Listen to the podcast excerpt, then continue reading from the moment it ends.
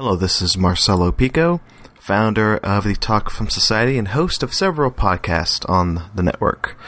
Here to introduce officially episode one of Marking the Marcs with Marcus and Marcelo, the wrestling podcast here on Talk Film Society. Uh, check out the intro episode, episode zero, that we published not too long ago.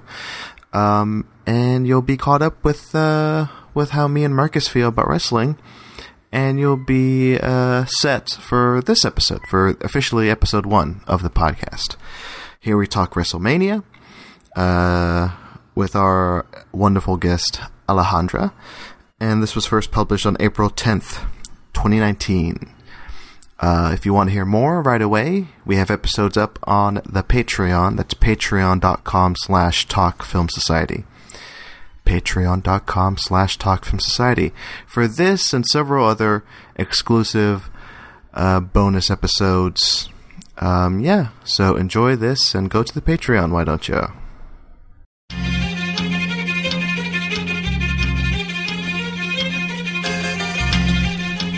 So, you think you're untouchable?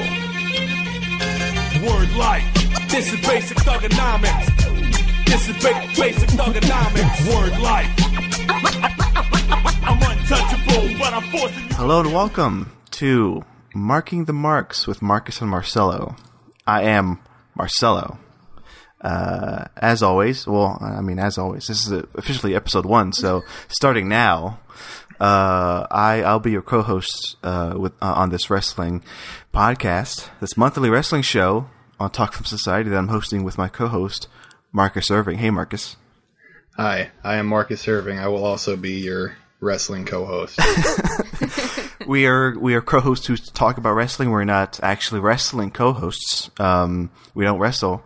Although bonus episode, Marcus, let's get let's get into the ring. Um, yeah, that, that might happen in the future. I actually know somebody uh, who knows somebody who could get me into a wrestling ring. Well, just not in the ring, but to watch a match here locally in town. Um, and I'll, I'll I'll I'll talk to that person about actually, you know, uh, suiting up and, and jumping in. I mean, how, how hard could that be, Marcus, to be a wrestler? Have you always wanted? Have you not always, but have you wanted to be a wrestler? Like to actually be in the ring? I'm going to be honest. I have thought about it, and uh, I, I I feel like if my life went completely differently, and I discovered that I liked wrestling way before I did, I I don't know. I might, I might, it might have been something that I thought about more. We'll, we'll talk about this more as we continue, but um, uh, real quick, I'll mention uh, I have a sister. She's great. Her and I used to watch wrestling back when I was into wrestling, back in the late '90s, early 2000s, and I gave her a Stone Cold Stunner. Um, but but but but she's okay. Uh, so that's how much I wanted to be a wrestler, I guess, as a kid. But I grew out of it, and and we'll talk about why here in a second. So for this episode, we're talking about WrestleMania 35. Uh, it's it's Monday, April 8th, a day after WrestleMania. Uh, the event, which which uh, was literally uh, two days worth of wrestling entertainment, the crown jewel of what's what's what's the phrase, Marcus? The the the Oh, there's many Granddaddy phrases. stage of them all. thank you the guest granddaddy of them all, the, the grandest stage of them all, Yeah, it's the the showcase show of of, shows. the showcase of the immortals. the That's one. of the immortals. Um, yes, that took place last night. And for this episode, for f- the official episode one of this, we have a special guest.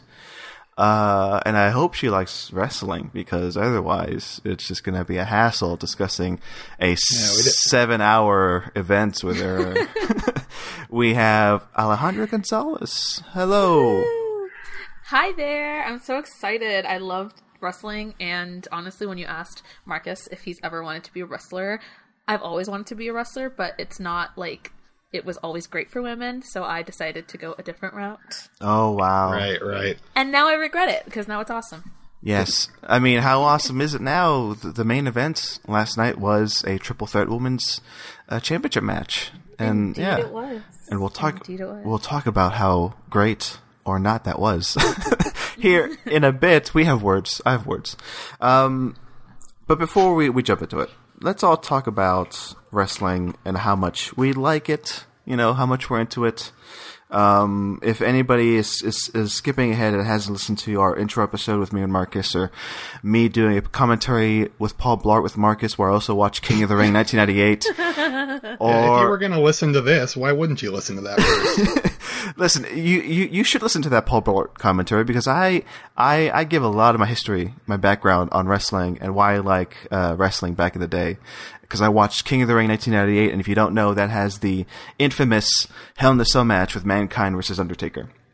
So Oh my goodness. yeah, um, yeah, but that uh, that should tell you right, right around when I was into it, and then I also talked with Marcus on the Marcelo Mixer podcast episode where we we watched Royal Rumble 2019, and that's when I got back into it um, because the opening match on that pay per view was uh, it featured Becky Lynch, and um, and ever since then I'm like, yeah, I'm a fan. I'm a fan. So yeah, so so back, you know, in the late '90s, I got into it. Kind of fell off around like 2003 or something, and then yeah, finally back on board. Um, Allie, let's talk about your your history with wrestling. Um, I mean, you're you watched WrestleMania live last night. You're you're totally into it. I know you're a fan, but how much of a fan are you? Um. Okay. Here we go. In around middle school, my brother became a fan. My younger brother, he was a lot younger. He was probably in the fifth grade of Batista and the Undertaker. And around this time was when they were like having that major rivalry. And so, of course, because my brother was a fan, my parents bought him tickets to go watch Survivor Series 2007. oh wow. And I had to be the one that got dragged along, and I was miserable until I got there and I laid my eyes on Jeff Hardy. And Ah. when I laid my eyes on Jeff Hardy, I thought he was the coolest thing ever, and I wanted to like immerse myself in this world. and I became such a fan. Like I bought the DVDs when it was still WWEshop.com to learn about all my favorite wrestlers. I'd watch YouTube videos. I'd make YouTube videos, like compilation videos. Oh, wow. I had like a lot of merchandise. I was obsessed. And then, you know, I I just kind of educated myself that way.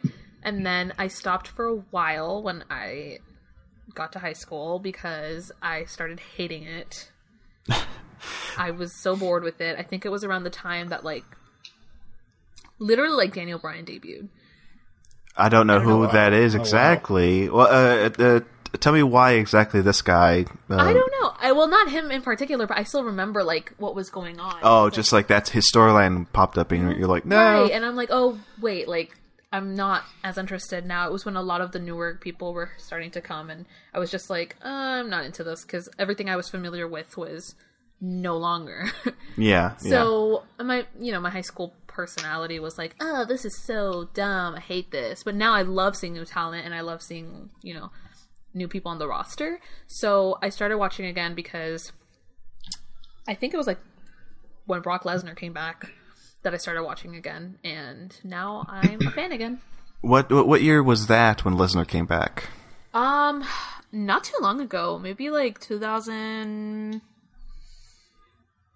Mm, I'm gonna say like I don't remember. Marcus, do you know? Marcus? no, I really don't. Damn it. Yeah, It was 'cause- like this last time. I think it was around like 20. Um, I was dating this guy, so I'm trying to remember. I um, I think it was like 2015, maybe. okay, okay, okay. Uh, uh, Marcus, uh, wh- uh, when did you jump into wrestling? Just in case anybody doesn't know. Right. Okay. So, yeah, I, I started watching the pay per views with my friends in like 2017, 2016, and I ended up going to a SmackDown show, and I thought it was super cool.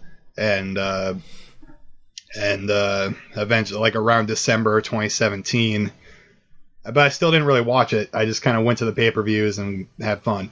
But then uh, around December 2017, I flipped on the TV when Raw was on and I just stayed watching it. And literally, like since then, I've not missed a show, and I got really, really, really overly obsessed with it in the last uh, year and a half. Uh, uh, So yeah, I'm I'm a recent fan. I don't know everything, oh yeah, yeah. but And- I, I I am enthusiastic about it. I mean, it's good. I, I, I should I should remember that you don't know everything. I'm gonna always turn to you for anything, any question I have, yeah, Marcus. yeah. Marcus, who is Stone Cold Steve Austin? Ah, See that uh, um, I had like a good five year stretch, maybe, maybe even four year stretch, and like yeah, uh, what what what Ali was just mentioning, and hopefully Marcus, this, doesn't happen to you, or if it does happen, it'll happen whenever we stop the podcast. But there's a time in my life where I'm like, yeah, I'm done with wrestling. Um, Yeah. and it, I uh, I just had an analogy. Maybe this works, maybe this doesn't. It's kind of like watching Saturday Night Live. You know, you grow up with a cast, and you are in love with that cast, and then once they leave and they bring in new people, I'm like, I'm not invested anymore. I'm Yeah. I, I don't like these Yeah. these new players. So I That's think a that's really good analogy. yeah, I just I just made that connection just now. I'm a genius. So yeah, so uh, but then it's funny to come back to it because I did that with Saturday Night Live where I I left uh, right around the time. Uh, I guess Jimmy Fallon was getting big. I'm like, I don't like this guy and this new these new people. um, and then I came back around the Kristen Wiig era, and I was a fan again. So I mean, yeah, it just I guess uh, everybody I guess maybe has like their own point in time when they're like a fan of wrestling, you know, whatever era that may be, and when they bring in new people, like um, I already forgot the person you mentioned, Ali. but uh, but uh, I, I Daniel Bryan. Daniel Bryan, you know, uh, for me, uh, it might have been maybe John Cena because I don't, I, I may have caught on at the beginning of his gimmick when he was brought onto the WWE. I don't remember, Uh, but also I can probably say I've, I don't remember ever seeing a, a John Cena match um, because it was happening when I was like not a fan anymore. so yeah, Did did did uh what happened with John Cena last night? Did any of that ring any bells for It you? It rang. I'm gonna be honest. Jesus. It rang some bells. Yeah, let's talk about that real quick. I want to talk about John Cena. Okay, Right. Okay. okay. because you, you guys may know. Well, you guys, you guys definitely know more about John Cena than I do. Um, uh, I'll tell you my reaction. Okay, so yeah, uh, halfway through WrestleMania, uh, had that guy with the guitar. Who is it? Um, Elias. Elias. oh, thank you guys. um, and like his his his thing, uh, as far as I know, right, is he starts strumming on his guitar and somebody interrupts him, right? Right. yeah, basically. and this time it was John Cena, a a, a rap a rapping John Cena, and I swear I think I remember that gimmick now because I, I texted Marcus when it was happening. I'm like, what the fuck is happening? Why Yeah. is he dressed up And like I that? Why is he And I can't really explain it to, to you because we have to save it for the show. I, Like, let's save it. I loved watching people who were not familiar with what the hell was going on wonder what the hell was going on. Yeah, I, I had it kind of I had a flashback as it was happening too. I'm like, wait, this this is familiar. I I think I remember this happening, and it may have been a reason why I stopped watching. um, but yeah, but he he. I mean, guys, is is he is he still a big thing? Did uh, he didn't wrestle last night, right? Right? no, he's a. I think he's a big thing. I think he's one of the greatest of all time, just because of his work ethic, and I think he's very charismatic on the mic, and he's an okay wrestler. But I think like he's a perfect character, which is kind of like hard to be both for a lot of these athletes. And I think he's really good. I think he's he's pretty over, if you will. What is that term? Okay, so over is like they go over really well with the fans. Ah, thank you. See, I'm going to be doing that a lot. um, no, but yeah, John Cena, I, I get his appeal. I mean, he was good on the mic last night. I get it, you know, but he, I just never got into him. I never did. Um, the brief glimpses of the matches I saw of him with him, I just never got into. So, yeah, I There mean, was- that, that's me.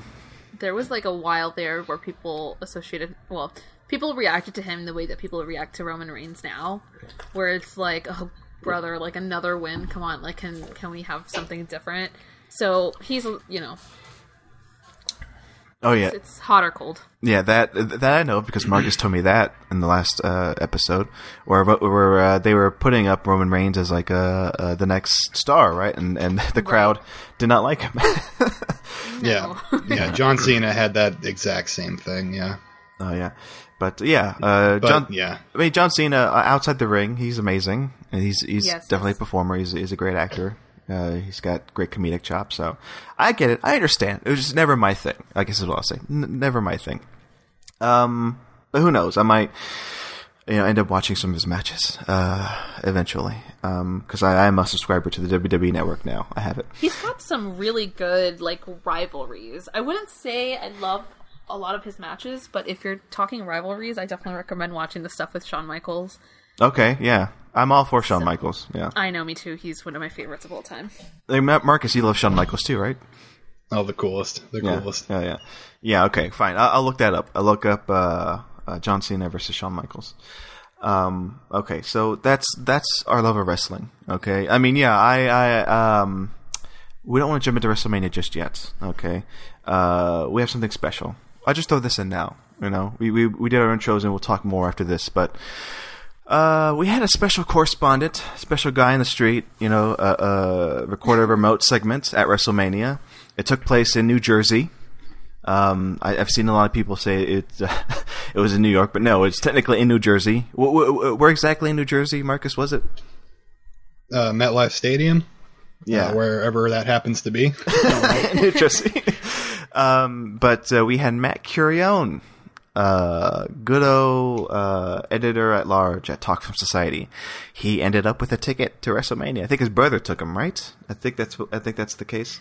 Um, but he was he was um, uh, what's the word? He was fortunate enough, uh, and he was glad to do it for us for this show to record some interviews. Some he, he talked to some people uh, uh, in the parking lot, and then he got some reaction shots as the show was going on. So sit back, folks, listen to this little segment by Matt Curione as he as he lives uh, during WrestleMania 35. Hey, it's Matt, your man on the street for Marking the Marcs with Marcus and Marcelo here at WrestleMania in the parking lot. It's a crazy time. Uh, I'm here with a bunch of folks, and we're going to see what they're most excited for. Michael Morris here. I'm excited for the Triple Threat main event. My girl Becky Lynch is going to win the titles tonight. Uh, my name's Gary Reed, and believe it or not, I'm most excited for AJ Styles versus Randy Orton. All right. Oh, wait, he's chugging. I don't even know what I'm most looking forward to, so I can't even answer this question. I'm looking forward to chugging this beer. George Santos, aka Mr. Basuda himself. And the thing I'm looking forward to is Kofi Mania, baby. That's what I'm looking forward to. There you go. Name is Anthony. I'm most looking forward to the Demon Finn Balor. I'm Jacob Noble, and I am most excited to just have a really good time here with all my friends who I love. Been watching wrestling for eight years. Still don't know what I'm loving, but uh, the Becky Lynch match is going to be great. I want Funkasaurus to come back. That ain't happening, but I hope it's just going to be a really good night. Hey, I'm Melissa. I'm here to have a good time at WrestleMania 35. I'm really looking forward to seeing Becky Lynch and getting me a giant soda. Oh, hi, I'm Rachel, and tonight I am most excited to see Charlotte Flair live. So that's Matt, your man on the street for Marking the Marcs. Matt again, your man on the street for Marking the Marcs with Marcus and Marcelo. I'm here with Jay. How you doing? Hey, what's up, man? Yeah, Jay from the Sexy Armpit and the Purple Stuff podcast, hanging out with you here at WrestleMania, MetLife Stadium, in the parking lot. Things are crazy right now. What are you most excited for tonight? Really uh, excited to see the Iconics, Alexa Bliss, Becky Lynch, Ronda Rousey, all the women. It should be a pretty fun night. Like I was telling you, this is my first show in decades. yeah. Uh, I'm way out of my element, but I'm just going to let the crazy wash over me. Yeah, what are you looking forward to the most? Uh, I like Finn Balor. Yeah. He's pretty cool. Yeah. Uh, and he's going to be doing the demon makeup tonight. so One would gonna- hope. Yeah. One would Oh, hope. Yeah. Uh, that uh, I know Batista. He's cool, so that'll be fun. Yeah. Other than that, totally out of my element. no idea who anyone You're, is. you're going to have a blast tonight. I cannot fucking Yeah. wait, man. Good. I hope you have a great time. All right, man. Thanks for coming on. Yeah, absolutely. And uh, all right, so we just got to our seats. That's a lie.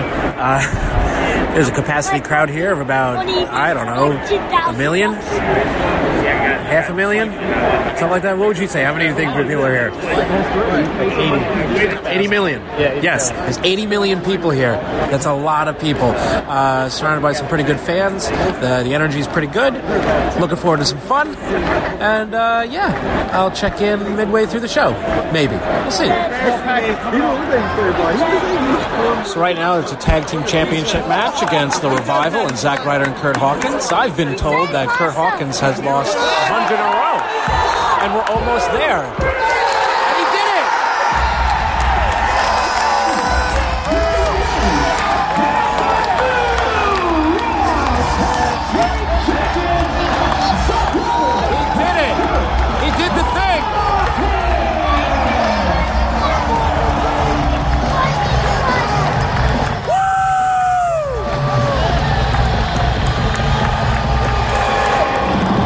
And the crowd goes wild. Seth Rollins is a new Universal Champion.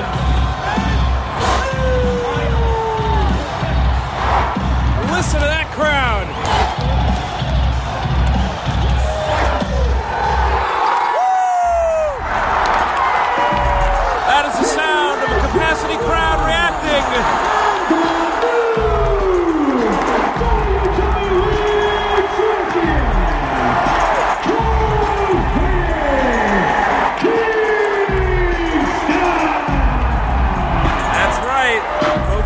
Kofi of the New Day is now the champion. Becky wins!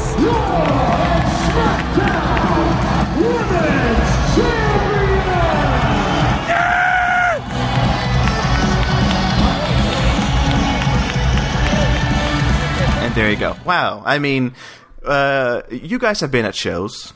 Um, yes. Oh no, so okay. Thanks, thanks, to Matt Curion. And by the way, that uh, I have to say, I mean Matt Curion, and we'll probably have him eventually on the show, um, because uh, I mean he went to WrestleMania, he was there for that huge experience, and he was also a huge wrestling fan in the past. He's not, so, he's not so much anymore, so he had to Google what exactly was happening during ninety percent of the matches. But he said he said to me that uh, he had a great time, had the time of his life. I think I think that's that's uh, th- those were his words. But he also said he was very tired by the end. I can imagine. I mean, next year's Yeah. going to be in Tampa, so it's like an, a five hour drive for me, and I could totally go. But, like, do I want to? Oh wow! I mean, it ended at what, like at one a.m. last night. Uh, 1 a.m. I was dead tired, and I wasn't even there. yeah, and I mean, just imagine just to actually be there. It's a whole day. It's a, literally just you're there the whole day. Your work day. Yeah. um, but no, you guys have been to events. I have not been to an event as much of a, of a fan as I was back in the day.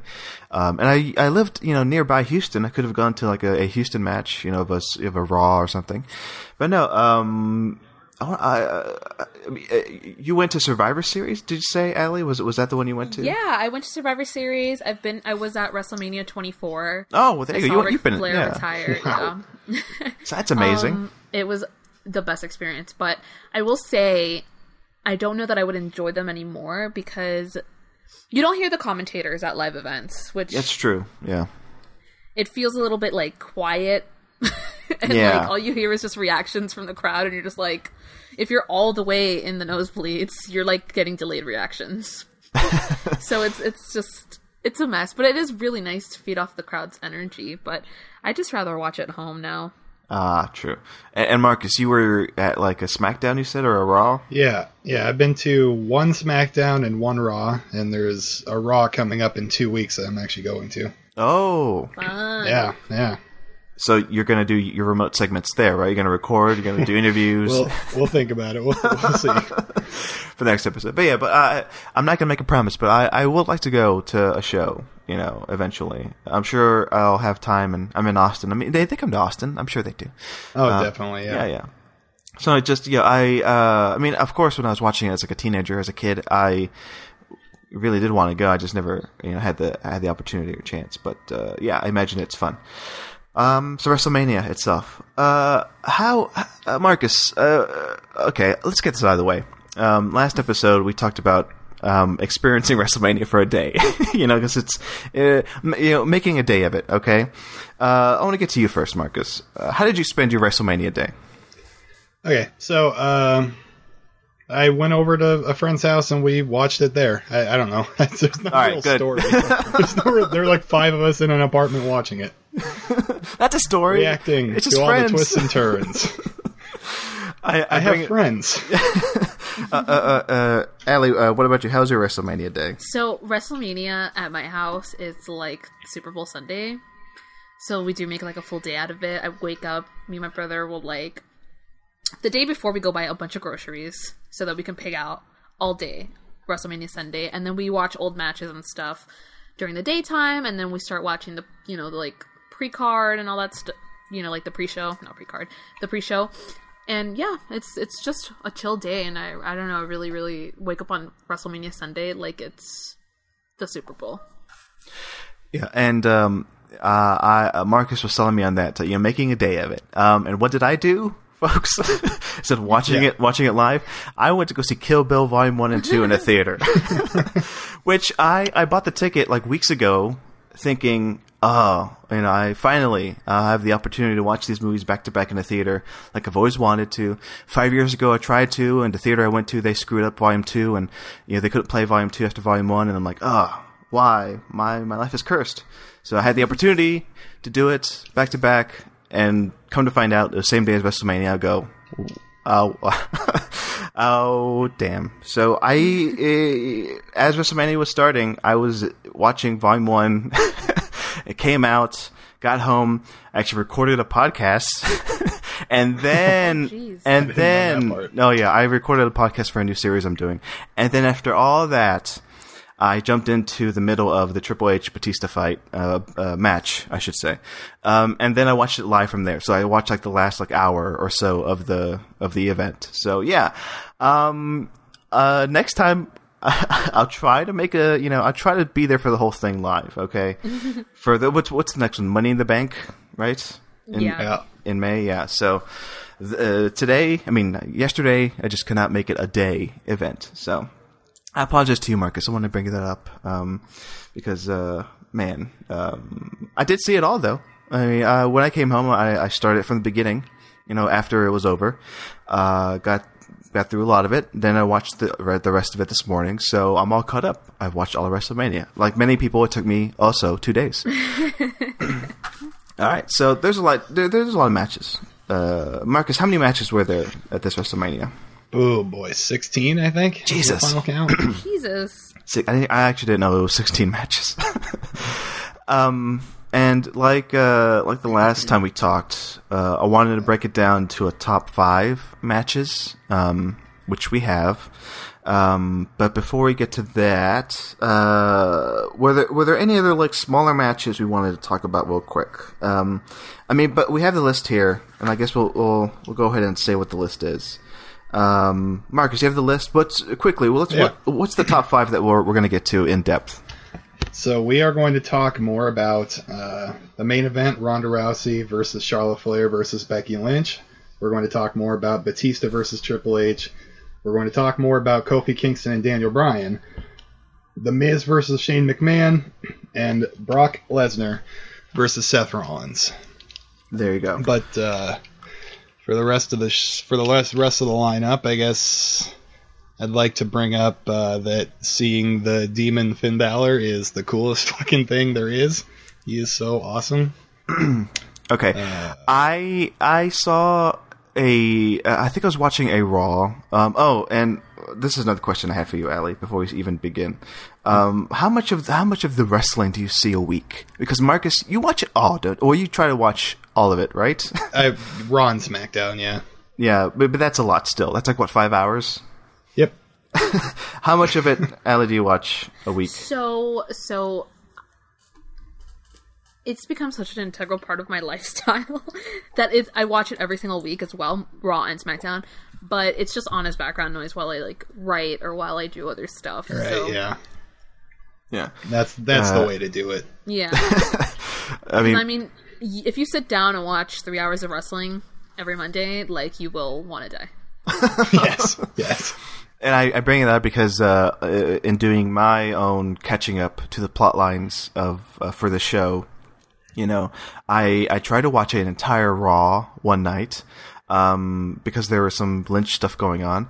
But uh, but no, I couldn't do it. I just stopped it. I texted Marcus. I'm like, I made it 30 minutes into this Raw. Uh, I'm good, right? And then later, Marcus was like, "You didn't miss anything." Like, okay, perfect. So um, I'm not watching the Raws or Smackdowns. Uh, I'll only do it like if there's something big going on, but uh, I'm not committing myself to that. uh, but no, there was one Raw. I was it, was it SmackDown? Uh, I'm sorry, but uh, Finn Balor was on it, and I saw some of his segments, and he was coming out as the mo- the Beast, the monster, what the demon? The demon. Thank you.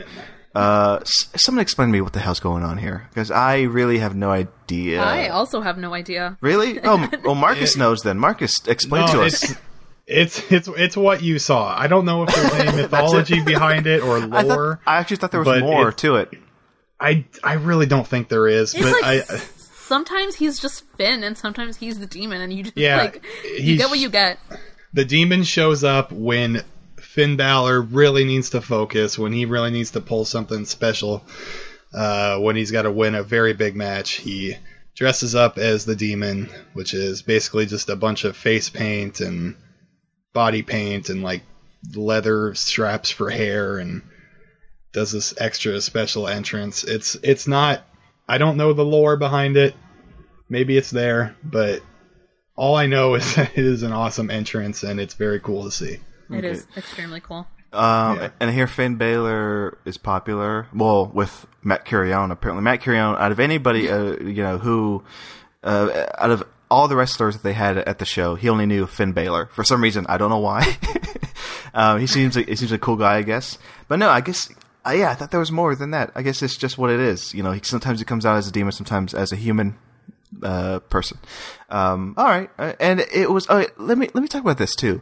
The ordering of these matches um, was kind of weird to me. Uh, well, first off, it started with, and we're not, we're not gonna jump into it, not yet. But it started with the um, the uh, what's it, the uh, Rollins Lesnar, you know, match. Yeah. Which I get. It's like kind of a gimmick. It's like saying, "Hey, uh, Paul Heyman came out saying, "Hey, we're gonna do this real quick," you know, just to get out of the way. And it was a great start to WrestleMania. I get that, you know. But then as the night went on, uh, I was really confused as to why the Balor match was the second to last match of the show. Why not have it be the the Kofi match or one of the bigger matches? I, I think that the my reasoning for that would be that that demon entrance is something that's going to rile the crowd up, and it's a short match, so it's not going to take take long. It's just gonna it's gonna get the crowd excited again right before the main event where you really want them into it. I got you. And because at that with point, 16 matches, you got to do something. and you can't just have all your like great matches at the end. You Yeah. kind of want to like space them out. And I honestly, the way that the WWE orders their matches is like super controversial on my timeline sometimes. But they are very strategic with it, and I think that they open with um, Brock and Seth because I thought that they were just going to give it to Seth immediately so that they didn't have to give it to Kofi later on. But I was wrong. So uh, spoiler alert for anybody who has not watched I'm WrestleMania. I'm joking. Obviously, I'm joking. you know, but I, uh, you know, going back to how old I am, like when I watched the pay per views back in like the late '90s, early 2000s, I seem to remember like the matches, the the the match order going as you'd think, like from least you know popular to most popular. Um, and I guess nowadays it's not the case, right? They just scramble up the order to yeah, they they do whatever they want to do. yeah. So There's um, not much of a science behind it. Okay, yeah, that's interesting. You know, uh, I, I got the full that I got I got that in spades last night because I was like, what? I came in and the Triple H match was going on. I go, wait a second, how many more are there? Wait, the Kurt Angle one's happening too? Okay, well, um, and that was kind of weird because the Kurt Angle one is not your top five, right, Marcus? Oh no, No, no, no. Uh, quick mention on that. Um, it was fine. I, I mean, I was a huge Kurt Angle guy back in the day. You know, even when he became a heel, um, he was fun to watch. And he's his personality in the ring, and that being his final match was kind of weird. It was it was like so disrespectful. you think it was just how, how do you think it's disres- uh, disrespectful, Ali? I mean, uh, people like I made the tweet that I thought it was super disrespectful, and people were like, "Well, no, you always go out on your back," and I'm like, "Yeah, that's fine. I don't care that he lost. I care that it was such a bad match. Yeah, At least make him look powerful by giving him like a, a powerful opponent." Yeah, Yeah, 'Cause, uh, yeah, really boring choice of opponent. That's the Yeah. biggest problem. Because yeah, I, I I I understood some of that uh, controversy, I guess, where the crowd, the WWE universe as it's called now, right? The audience, uh, they wanted somebody like John Cena uh, to face off against um, Kurt Angle, which I get. Baron Corbin, I've seen him wrestle twice now. Wasn't he in that um, Shield match in the last pay per view? Right? Was that him? Yeah, Or- yeah, yeah, yeah. I'm pretty sure he was. Um, I saw him there and I saw him here, and I'm like, yeah, he's he's just a just a random guy. He's he has no appeal to me. So I don't know. I mean, you know, it's it was touching eventually at the end of the match, and Kurt Angle had his moment, but still, yeah, weird. And that was like the third to last match of the night. So, uh, yeah, that's that's, that's my take on that. Weird seeing that match there. uh, any other smaller matches we want to talk about before we jump into the top five? Maybe the women's tag team championship. Yeah, with- I was about to mention that. Um, I'm a huge Beth Phoenix fan. She was kind of like all the rage when I was into this. Um, and I like got super emotional because I love Natty also, and so like watching them wrestle together was awesome. But I'm so glad that the Iconics won.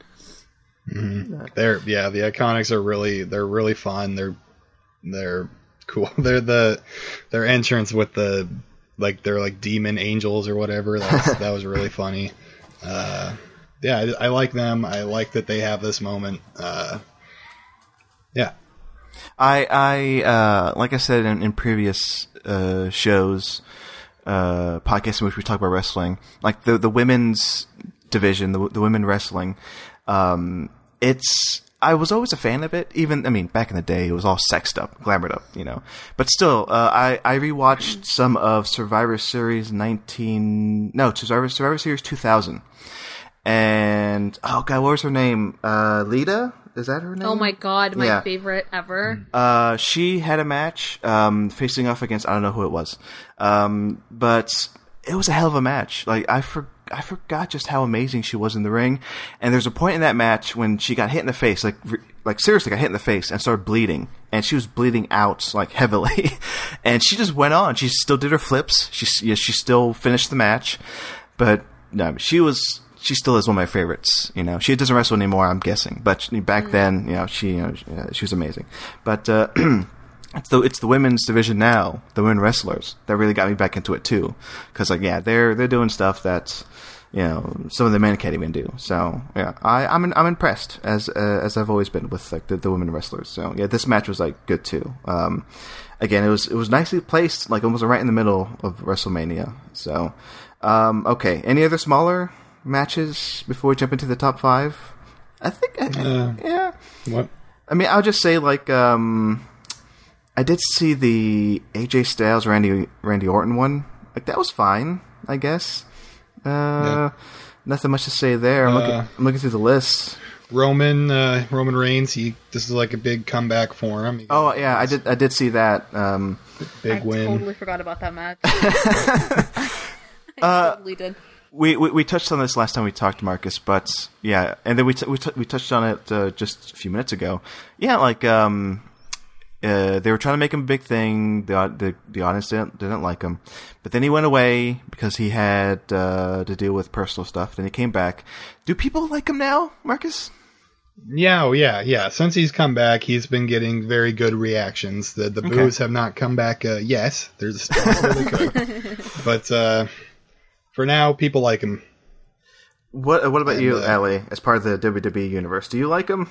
I've always liked him. You've always liked him. Okay. Yeah, I think he's like really awesome, and I liked all the Shield stuff, of course. I think I get annoyed with the WWE and the way they book him, but I like Uh-huh. him as as a character and a wrestler. Yeah. And I think we knew, uh, Marcus and I, that, uh, well, Marcus mainly knew, and I kind of figured that there wouldn't be a big Roman Reigns uh, match for this WrestleMania. So they just had this. I don't know who Drew McIntyre is. Um, uh, who is he exactly, Marcus? Um, Some guy. the Scottish, the Scottish Destroyer. No, that- He's is been there for a while, but he like works a lot behind. Well, he used to work a lot behind the scenes and like with the cruiserweight division. Ah, okay. So yeah, Yeah, and he came back recently, and he's been getting kind of a bigger push, and and uh, they're making him look really dominant. And the storyline the last few weeks is that he was saying Roman was weak for having cancer or whatever. So it was like a big, uh, yeah, so it was a big like Roman Reigns came out to physically actually beat his cancer in front of everybody. That's kind of what happened, and it was. That's how wrestling works, and uh, That's how wrestling works. they Because- really do use some personal stuff. So. They do. Yeah. They they they went after um, the dad, as we'll talk about here in a bit in one of the matches. A father uh, literally gets beat up. um, yeah, let's, let's okay. Let's jump into the top five. I think we covered the smaller matches. The top five of WrestleMania, according to Marcus. What's number five, Marcus? uh, do we wait? So are we ranking these, or are we just going in order? What do we want to do? Let's do let's do a ranking. Let's do a Marcus ranking. All right. Oh boy. you put them in the order you want us to talk about them in. I, I just want to talk about them in the order they happened. I think Chron- reading through this, this look that works. Um, the Marcus order is chronological order. There you go. All right. Sorry. Uh, uh, uh, reveal the Marcus list Uh, Marcus, Okay, number uh, five. Okay, number five. Uh, we started out with a big shocker that the very first match of the night was Yes. the Universal Championship match between Brock Lesnar and Seth Rollins. Here we go. Okay, and uh, guys, was this totally unexpected? Uh, Allie, like, did, was this kind of did this kind of throw you for a loop or something? That it was first? Yeah, that was first. Yeah, I was a little shook. I was Okay. like, "What? This is like Brock Lesnar. Like Brock Lesnar is usually one of the big money, like money guys that Vince likes to book as main event. So I thought he would at least put him like towards the end, but you know, whatever. I was into it. I like the way that it started the show and that it hyped people up. Uh, are, are you a fan of Brock Lesnar, Allie? No, No. Okay, you're you're you're you're one of them. I loved him when he said the Suplex City bitch stuff. Uh huh. I don't know uh-huh. if anybody remembers that. I have I- a shirt that says Suplex City on it and like on a road sign. It's Oh. awesome. I but th- now I hate him. Yeah, I think I was there when he, when they brought him into the WWE, uh, like in the early 2000s. Um, and yeah, he, that gimmick was, was big. I mean, he I, I I liked him back then. I still kind of like him now. You know, I don't have that resentment that a lot of people have. I guess because yeah, I, I I I know his deal now. You know, he comes in for the big matches, doesn't show up on like the Raw or SmackDowns a lot. You know, the, he he keeps his titles f- for months at a time. Um, yeah. I get I get that's why people don't like him. But uh, yeah, uh, I Marcus, was this a huge surprise for you? This being the first match?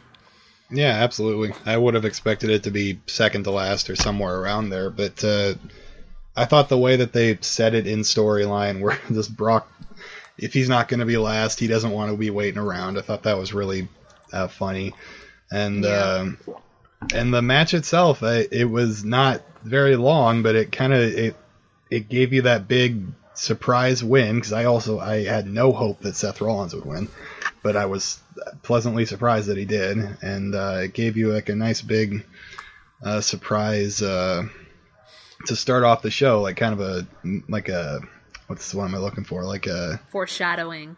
it set the tone, yeah. There you go. Like they were trying to tell you it's okay. We're going to let give you the things that you want this this night. Foreshadowing tone setting uh, is what we're calling it. Yeah, I, I liked it. Um, it says here it was two minutes and thirty seconds, which I'm guessing that was all in ring because uh, Brock Lesnar beat him up for a while before they actually got into the ring, which I liked that setup where it looked like I mean they're they're selling it pretty well. It looked like yeah, uh, Rollins was gonna lose because Lesnar like threw him like across the table. Like, uh, did that his finishing move out outside the ring, right? Like all this crazy shit was happening, and yeah, the fact that Rollins came back and and won. Uh, that was a great start. I was I was excited. I was pumped up. Uh, although I was watching it like at 1 a.m. in the morning is when is when I was watching it. But no, it, it was it was a great uh, uh, opening to WrestleMania. So, and yeah, like you're saying, Marcus, like yeah, uh, because we talked about it previous. Uh, I didn't expect him to win. I thought it was going to be easily just Lesnar coming in and, and, and winning. So, uh, what what do you think, guys, will be the ramifications of this? Like, are we like what's going to happen to Brock Lesnar now since he's not the champion? I mean, what's what's what's going to happen? Yikes. Yikes! Ali says yikes. Marcus, what do you say? That's I I think Brock question. Lesnar isn't he being signed back to UFC? That's that's always the rumor. You never can, Yeah, yeah, you never true. know. I don't know. I don't know what happened to Brock Lesnar. I hope we don't see him for a while, man. like I'm all Brock Lesnar out. They, they could they could they could do the biggest swerve ever and and come out in 10 minutes when Raw starts and have him like get the belt back immediately. They could do Oh, that yeah. if they wanted. And I would not be that shocked. They've done it. They've Yeah. done it. Uh, that you know that for back when I used to watch wrestling, that uh, rarely happens. Um, well, happened. Uh, like the most vivid example, well, the one I remember the most was after King of the Ring, 1998. No, not King of the Ring, 1988, 1999. Uh, it's like after it was after that whole thing where. Uh, the storyline where Vince McMahon and Shane McMahon lost control of the WWF to Stone Cold. Then they won it back after winning, winning a ladder match, and they fired Stone Cold the night of Raw. Uh, but then Stone Cold was like, "No, I have a clause in my contract. I get a re- I get a uh, championship match." So they had a championship match on Raw uh, uh, with the Undertaker, and Stone Cold won, and that was like one of the best surprises ever because you didn't expect him to win, you know, the championship match so soon after pay per view, so the night after. So, um, but I'm guessing that happens a lot, or more often than not, that the the, the championships maybe change titles on Raw or SmackDown, guys. No. Say that again. Uh, how often does that's a huge setup to that question, but I'm wondering like. Uh, how many times do do like the, the heavyweight championship titles change hands like on like Raw or SmackDowns? Uh, not very often. Usually, if it does, it is like the the next day or um after a a pay per view because there's like something called the rematch clause where if a champion loses their belt, they are they have the right to a rematch. So sometimes people will use that rematch clause the next day after a title uh, championship match at a pay per view. A rematch. They're not they're not pay per views anymore, but you know what I mean. That's what I call them. I don't. What what, what do we call them? A Monthly Just events, I guess. I don't know. monthly big time matches. yeah. I don't know the exact. I'm calling them pay per views, um, for for lack of a better word. Uh, but no, okay. So we could maybe see like a a. I, I didn't know that was a thing. A rematch clause. Is that a, a new newish kind of thing, or or what? Uh, the rematch clause. yeah, I think it's been around for a while. interesting. Yeah, it it came around the last few years, but they actually got. I think they kind of got rid of it and like like unofficially got rid of it in around December or so that last Oh year. Oh wow, I had no Yeah. idea. Interesting. So you know, uh, we're recording this like a few minutes before Raw happens, so maybe we'll have a title change as we record as we're recording this episode. Right. um, yeah, but okay, so maybe he'll come back, maybe he won't. I mean, if I if I were a betting man, I, I th- uh, I'd say uh, we probably won't see him for months. Uh, that's that, that's my guess. Uh, 'cause he apparently he's like a big deal. Like he has, doesn't he have other other shit he could be doing? Marcus Lesnar, he just do other stuff. Uh, yeah, he like challenged Daniel Cormier, a UFC fighter, to a fight for whatever that title is. So that that could happen, but that was also like a year and a half ago, and nothing's happened. So, So I there don't you go. Yeah, who knows? All right. He does have other things he could do, and let's hope he does them. Uh, all right, so that was number five. Let's go to number four. Number four, Number four. The Miz versus Shane McMahon. Classic grudge match, falls count anywhere. Now this match I liked. Uh, Me this too. yeah, this is a a classic to me. Uh, Falls count anywhere. It was basically a hardcore match, which they don't have those. They don't have hardcore championship matches anymore, which is a shame. I don't know what happened. I don't know what happened to that title. Well, it became a very like family. Oh, that's right. That's the reason why. right? Yeah. Uh, I mean, come on, come on, guys. I do want to say, without is- spoiling the rest of this show, okay. this WrestleMania was extremely nostalgia based because briefly the Batista match, I felt like I was watching something in 2004 and it was fucking awesome and I loved it. Mm-hmm. So yes, this match being a Falls Count Anywhere match was extremely nostalgic to me. Good. Um, I, I mean, I, I- I definitely got back back into into those glory days of uh, Shane McMahon, like 20 years earlier, jumping off of high things and uh, basically destroying his body. Uh, you got a lot of that here, and The Miz was a, a good opponent for him. Uh, Marcus, your thoughts on this match?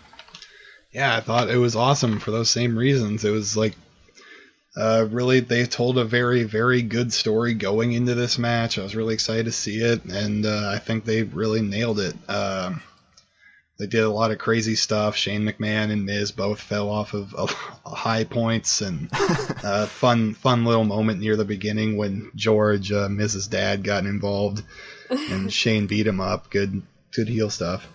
Uh, Yeah, that that whole dad bit, um, that worked, I guess, because uh, his dad is just a, a dad, right? He's not because I, I, I I get confused. I mean, Alan, this is going to be a recurring theme throughout the show, um, because the Miz's Dad is just a guy, right? He's not a wrestler or anything, right? No, no, he's not a wrestler. Okay, because I know a lot of He's a- wrestlers have dads who are wrestlers, but this is not the case. He's a humble uh, hero shop owner. so it's just some guy, and yeah, it was it was a good bit where his dad, the Miz's Dad, went into the ring and was gonna fight uh, Shane McMahon in fisticuffs, and he got he got beaten up. Um, but then yeah, they eventually got to that. I don't even know what it was. A high point, like uh, Camera yeah, scaffolding or something. yeah, yeah, yeah. Up high. I don't know how high they were, and um, they did, you know, this crazy feats of, you know, a- what was it? A suplex? It was, Uh, yeah, the Miz suplex Shane McMahon off this goddamn, you know, high high tower, and into. I'm guessing was like cardboard painted black. Uh, I, I don't know exactly what it is, like like safety netting, whatever whatever it was. Um, and yeah, it ended with uh, Shane landing on the Miz and Shane winning the match because the Miz was knocked out, and that was the end of the Falls Count Anywhere match. But I like that ending. I, I liked it. I mean, Yeah, very creative. yeah, very creative. Um, uh, how often do we get these kinds of matches uh, in in the current day WWE? Like stuff that goes out of their way to be like Falls Count Anywhere, kind of extreme. Oh, not very often. Not very often. No. Yeah, which I'm happy I tuned into this one. Yeah, this was good. Um, uh, any other thoughts on this match? I mean, I just really like the storytelling that happened before this. Like, I loved them as friends, and then I like the whole like rivalry that started happening. I don't know. I'm a, such a sucker. That's my favorite thing about wrestling is like the rivalries. A well done rivalry can really like immerse people, and I think they did that with this. I, I, think it was uh, Marcus who said. Well, who else could it have been? I don't talk to anybody else about wrestling. um, but I think Marcus was like, uh, "Yeah, Shane was a good guy for the longest time, right?" Um, yeah. which is weird for me to hear because to me he's always been like a bad guy. Uh, but yeah, I guess, I guess recently in the last few years he's been the good guy. Then him having that turn, um, and, and I kind of know who the Miz is. Like he's yeah, he's, he's the reality star, turned wrestler, turned reality star, turned you know still a wrestler. Um, and yeah, it yeah, like you're saying, uh, Ali, it was a good storyline. Like I liked that little uh, montage at the beginning, setting it all up, uh, me, me catching me up on what was going on. I did see some, you know, some of the stuff on Raw and SmackDown beforehand too, but no, I think it, it played out really well. So, and I'm guessing it's not over. Um, like sure, the Miz, you know, suplex Shane off of this high thing, but Shane still won the match. So I'm still this rivalry, this rivalry is going to continue. I'm assuming. So we'll see more death-defying uh, Shane McMahon, uh, you know, matches. All right, so that was number four, right? Yes. Let's go number three, Marcus. Number three. Number three. Number three. Daniel Bryan versus Kofi Kingston for the WWE Championship. Match of the night. I So, mean, so good. Ali said it to me. Yes, this this was my favorite thing in in WrestleMania. I hate to spoil it for folks listening, folks who know who I like, who I don't like. But I okay, I'll, I'll set this up and then I'll toss it to you guys. So. Uh, I, I do my due diligence. I catch up on the big plot lines. I go back and, and watch some matches before watching, you know, these main events. I mean, these pay per views now. And I, I did my due diligence. I watched the the Kofi Gauntlet from three weeks ago. Watched all of it. Uh, I watched the Tag Team Gauntlet uh, two weeks ago. Watched the whole thing, and that got me really emotionally invested in this match. So I came into it excited, uh, and uh, through the entire match, I was like on the edge of my seat. I thought the the going back and forth between the two, uh, even though I don't know much about Daniel Bryan or even you know you know Kofi, like I uh, I was invested enough in, in their characters at this point where I'm like, yes, every turn in the match, you know, every you know close pinfall, completely into it. And then of course Kofi wins and. Uh, Huge emotional moments. The crowd went crazy because they still weren't tired. It was still, it was, it was maybe, it was kind of halfway through the show when this happened, close to middle, halfway. Right. So yeah, the crowd was still super into it. I was super into it. It was amazing. I, I loved it. So that's that's my big takeaway from it. Yeah, match of the night. Um, and we'll talk about the last. We'll talk about the main event when we get there. But uh, I mean, I'm kind of hoping not. I, I I wonder what what would have been if this was the main event versus what we had. You know. Um, if it would have been any different, if the energy would have been different. Because, yeah, like I said, this is halfway through WrestleMania. People weren't tired. and if you watch rest, I mean, if you watch the main event again, you know, if you watched it, you'll see the crowd is not fully into it because it's at 1 a.m. Right. so yeah, so yeah, that, that's my big takeaway. I mean, guys, what uh, what's your big takeaway? Allie, you go first. Well, I legitimately started crying because I saw Kofi Kingston debut on ECW in 2007. Oh wow! So, so to watch him, like he used to, his gimmick used to be that he was Jamaican, and so he would speak in a Jamaican accent, and then like he got found out or something, and, and it, it was ridiculous. But either way, I mean, I've seen him grow as an athlete and as a character on the show, and so having followed him for literally now geez like over a decade it it made me really emotional because he really deserves it. And just the support he got from his new day you know his co new day errors was really i was really emotional. It was beautiful and amazing and congratulations. I'm so excited. Oh yeah, um, because this was, I mean, surprisingly enough, like after what, like b- being in the business or the WWE for what, like more than ten years or something, like 15 years at this fifteen years, jeez, and then this this being his first um, singles, you know, match for a championship. Uh, man, he he earned it. Marcus, your takeaways from this? Oh, it was just it's just so great. It was as great as you guys said. It was uh, like a really beautiful story. Uh, like the New Day and their whole the New Day are such likable characters together. Their whole powerful power positivity thing. It's so infectious. It's really fun, and you just you want the best things for them.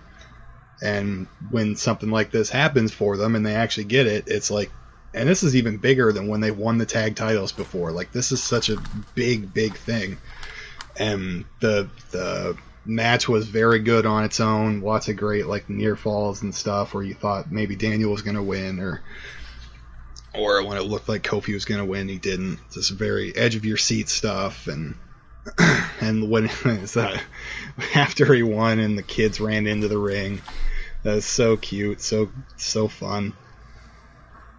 Uh, somebody needs to explain to me because I've seen some of it of the gimmick of, of New Day and what they do, but somebody needs to explain to me what exactly is going on with the pancakes and everything else. Who, who's the who's the best? I mean, Allie, can you describe to me what their thing is? I mean, I like them, I do. major nerds, okay? Like I think Xavier Woods has a gaming channel, and so they're into that whole like animation stuff. And so it's just what Marcus said. It's like this over the top positivity like they have I don't know if you're familiar with Booty-O's. I I I am familiar. I'm not Okay. too sure exactly what's going on there, but I'm familiar with that. I don't know. It's just really fun and like kind of adorable and I don't know. I, I honestly wish I could explain it better, but I. Marcus, do you want to try?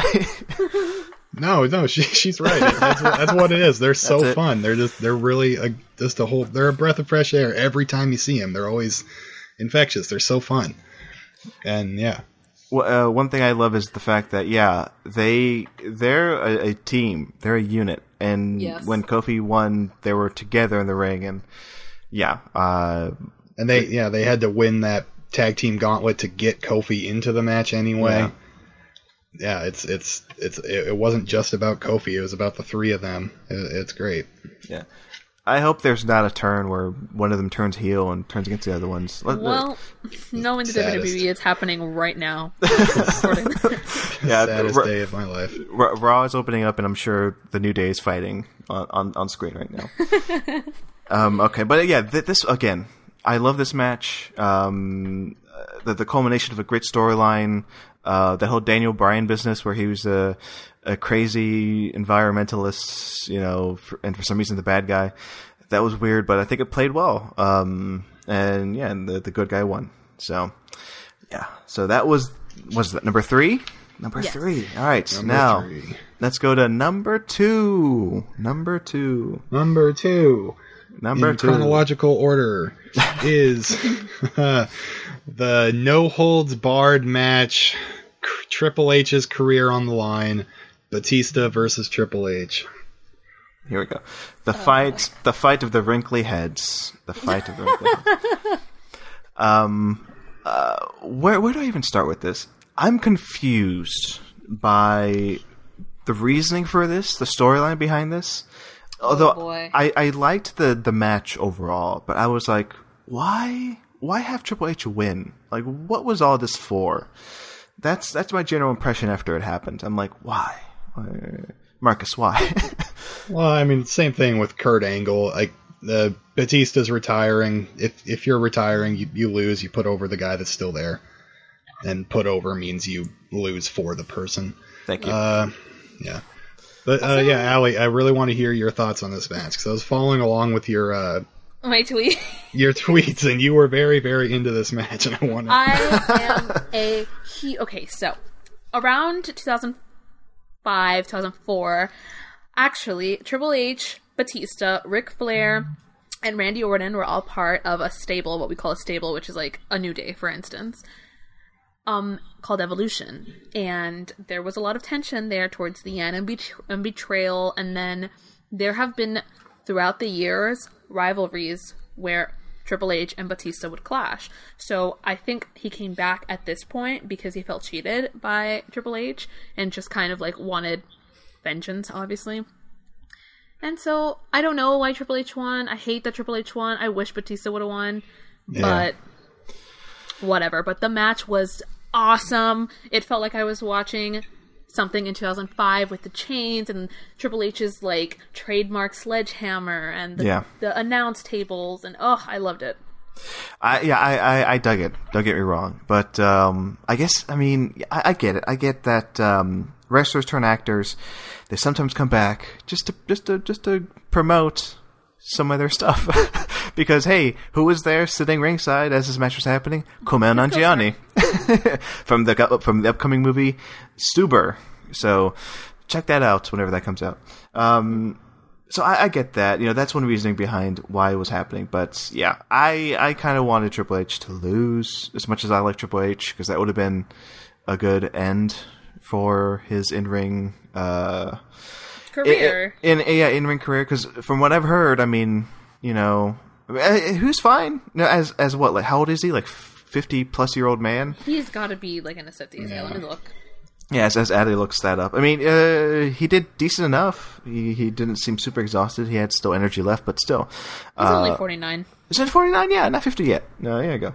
Um, so I don't know. Like, how much more? I guess my point is, how much more does he have left? You know, in him? Um, because he's still what r- running some of the company, right? Uh, what what what's, uh, he's running NXT, right? Yeah. Who, Triple H? Yeah, Triple H. Yeah, yeah, yeah. So, like, yeah, my point is like, how you know, how much more does he want to be in ring now, or because how long did Shawn Michaels go, or how long did even Ric Flair go? So. Ric Flair went a, like well into his okay, maybe now like late fifties, early sixties. Probably not. Probably less than that. He Yeah. looks old, man. he, Um, ju- he just celebrated what his seventieth birthday. yeah, he just celebrated his seventieth, and he retired in WrestleMania 24. So it's literally been 11 years. So 59. Oh He's Jesus. 59. Yeah. Okay, well, fair enough. Oh, and I forgot. Didn't Shawn Michaels wrestle last year? Marcus, Yeah. right? Yeah, he did. He did. Uh, he wrestled on one of the Saudi Arabia pay per views. Oh, that's right. Yeah, yeah, yeah. That's why I didn't know. I didn't watch. Yeah, Um, I remember that conversation uh, because Marcus was uh, Mar- Marcus. Tell me what, what happened during that match because I was- I want to be shocked once again by what was happening. Uh, so I don't know exactly what you're referring to, but I will say that during that match, Triple H got injured, like actually injured, about a minute into this half hour match.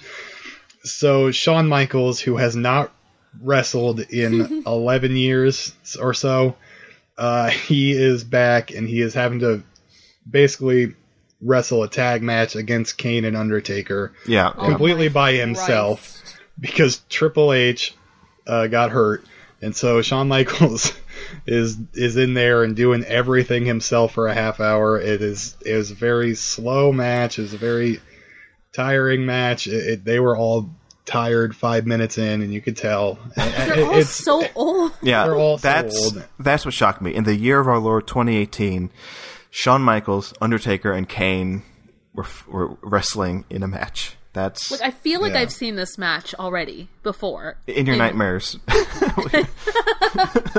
Look, I am a major Shawn Michaels fan. Like I will. No, I love Shawn go to bat Michaels. for the guy, yeah. I do, but man, I, uh, uh, when when is enough? I, I get I get wrestling. That's yeah, I've seen the wrestler. I get it, but yeah, you, you you go until you can't anymore. Um, but some, I guess, some old timers just need to sit back and just, just let them just let them do it. And yeah, that that whole Saudi Arabia thing is just weird. Anyway, I mean, we let's not open that can of worms again because, hey, they're they're gonna do two more this year, aren't they, Marcus? Yeah, we're gonna have to open that can of worms eventually. Oh, like not God even not even like in a month or two we're gonna have to address if we're gonna watch that or not. Probably not, but we'll see. Well, uh, you know, not to sideline it too much, but um, uh, it's not part of the month because like okay, it's a monthly thing. These pay per views or whatever you want to call them, but the Saudi Arabia things are not officially part of those monthly. Um, Uh, no, and and they they do do story for them and stuff, but it's not like they're the most crucial thing. Yeah. Like the the Miz and Shane McMahon stuff that actually did stem from one of those shows. I gotcha. But uh, but yeah, they're not really the most crucial thing. They're but I don't know. Uh, we'll talk about it more later. Yeah, tell me if I'm crazy when I say this stuff, and please, guys, tell me if I'm crazy. But uh, back when I watched it, uh, like early 2000s, they had these UK shows, um, uh, and they would do their own like separate plot lines. They would touch on what was going on, but they weren't crucial to like the main, you know, uh, plot lines. So maybe that's what I'm thinking. It's like the Saudi Arabia stuff maybe touches on them, but aren't crucial. They're not canon, so to speak. No, they have like house shows and stuff that aren't really like they don't affect the storyline. They're just matches. Yeah, Okay. and it's these Saudi Arabia shows. They are basically glorified televised house shows. Yeah. Okay, with okay. The budget of a WrestleMania, like they go all out for it. They really do. But Uh, house shows, for those who don't know, what is that? Just Oh. shows that happen that aren't televised. There you go. There you go. Uh, I just wanted to make sure that's what that was. uh, Except this, I mean, I guess Saudi Arabia was televised. yeah, yeah, yeah, but just a fancy televised house show. I, I get it. Um, okay, but yeah, oh, yeah, well, Marcus, we'll we'll we'll burn that bridge when we get there. Um, for the Saudi Arabia shows. Uh, so that was what, what even are we on? Was it? oh, Triple H. No, no, think yeah, we should go back to that. Yeah, we did. exactly. Yeah, yeah. We we we had a huge uh, tangent there. Okay. I think I think uh, Um, we should talk about the entrances. Oh for God, Batista and Triple H. OMG. God. Oh yeah, Ali, you you go first. Okay, I again, um, one of my main like my high points of the year in terms of wrestling is Triple H's entrances at WrestleMania because every year it's banana pants. Like he probably spends close of like a hundred thousand dollars on his fucking entrances. Oh, that's his And thing. so- I, I didn't know that was his thing that he does yeah, he, every year. He every year it's like an amazing entrance. There was one year where he like came out in full like king garb on a throne, and like um it was Alexa Bliss, Charlotte, and um Sasha Banks were like wearing this like costume, and they de- crowned him to prepare him for the match. It was like so extra. And so he's just super extra, and I love it. And this entrance this year was super Mad Max, and I loved it so much. yeah, I text, texted Marcus as it was happening, saying, "What the fuck's going on with this Mad Max intro?" but that Also- that oh, go ahead. He like so I love his theme song.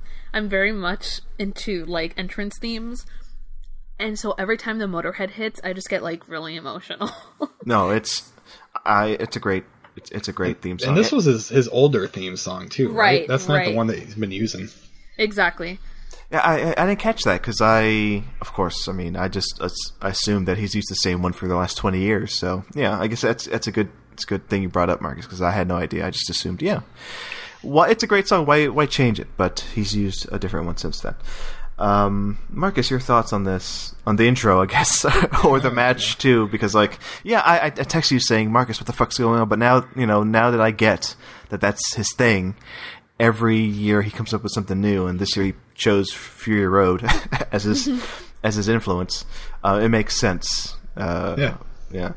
But uh, any, any thoughts on the entrance, and then we'll talk about the match itself, Marcus. What do you think? Does it was cool. and uh, Batistas was pretty cool too. He showed up in an S- in the back of an SUV with like twenty guards around him. Oh yeah, and uh, and he did like he walked around to the crowd a lot, like two or three times. and really, really took the moment in, and I thought that was fun. Uh, the match itself. So the match was a what was it? No disqualifications or, or uh, No holds barred. No holds barred. Thank you. No holds barred match, which means yeah, sledgehammers and needle nose pliers and uh, crazy um, uh, spears through tables. Um, yeah, let's jump. Just, uh, let's jump to that uh, the, the pliers business w- with the nose ring. Um, how graphic was that? It wasn't that graphic. They didn't really show him. I didn't see the nose ring come out of his nose. Yeah, I don't- it- it- uh, go ahead, Marcus.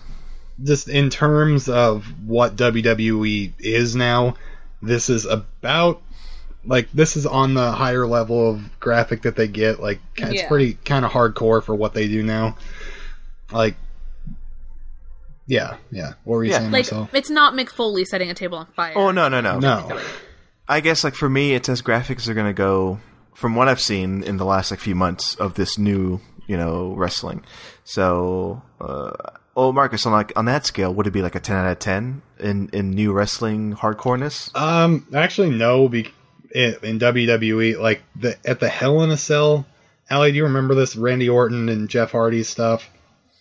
In, Um, did somebody get in busted open?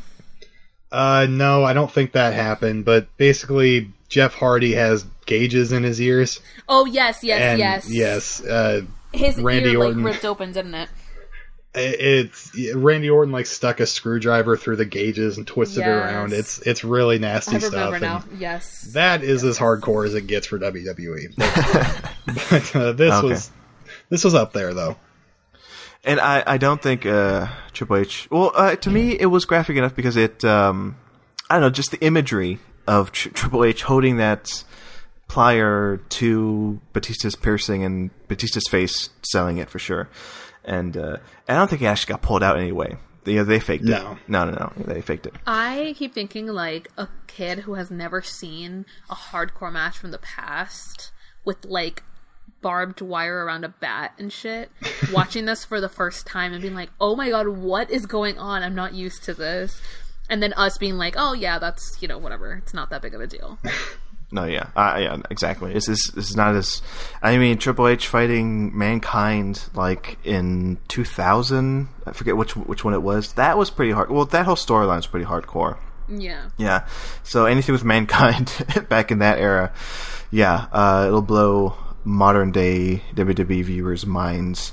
Um, but no, but yeah, I mean, it had some just had some great moments. That maybe my favorite is like uh, Triple H spearing Batista through a table, like jumping across three tables to do that. That was cool. Yeah. Um, and the sledgehammer business at the end uh, with Flair coming back. I mean, yeah, that was that was a nice turn. So, yeah, overall, I liked it. Um, I was uh, this is on my list of like most anticipated, and I think it delivered for me. So yeah, uh, happy to see. Well, again, I'm so confused as to why it happened.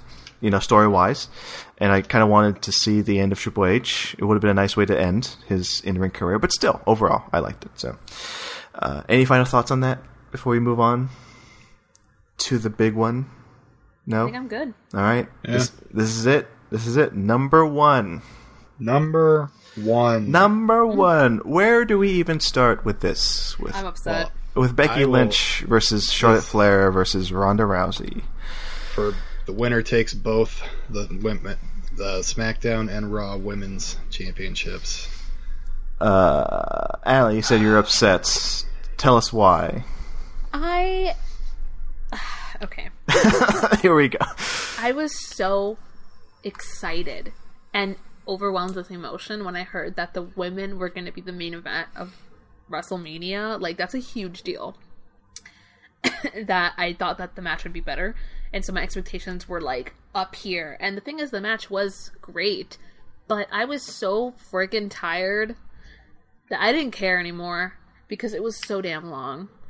I didn't care uh, anymore. When she won, I was like, all right, whatever. Like, Ronda messed this up, of course, and I never want to watch wrestling again. I turned off my I turned off my TV and I was just like underwhelmed as hell. And I wish it would have just been a bigger moment for this history making match and for Becky.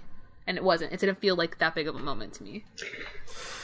Yeah. So, uh, Marcus, uh, what about you? Yeah, I guess they- overall thoughts. Yeah. Yeah, so look, I like the match. I think it was very good, but to come off of a seven hour day of watching wrestling and to end it the way that they ended it, I think that's very unfortunate, doing a disservice to everybody there. But look, I, I, I will say I, I'm glad that Becky still got the moment. Yeah. Like that was still very cool to see, even if it was underwhelming the way that it happened.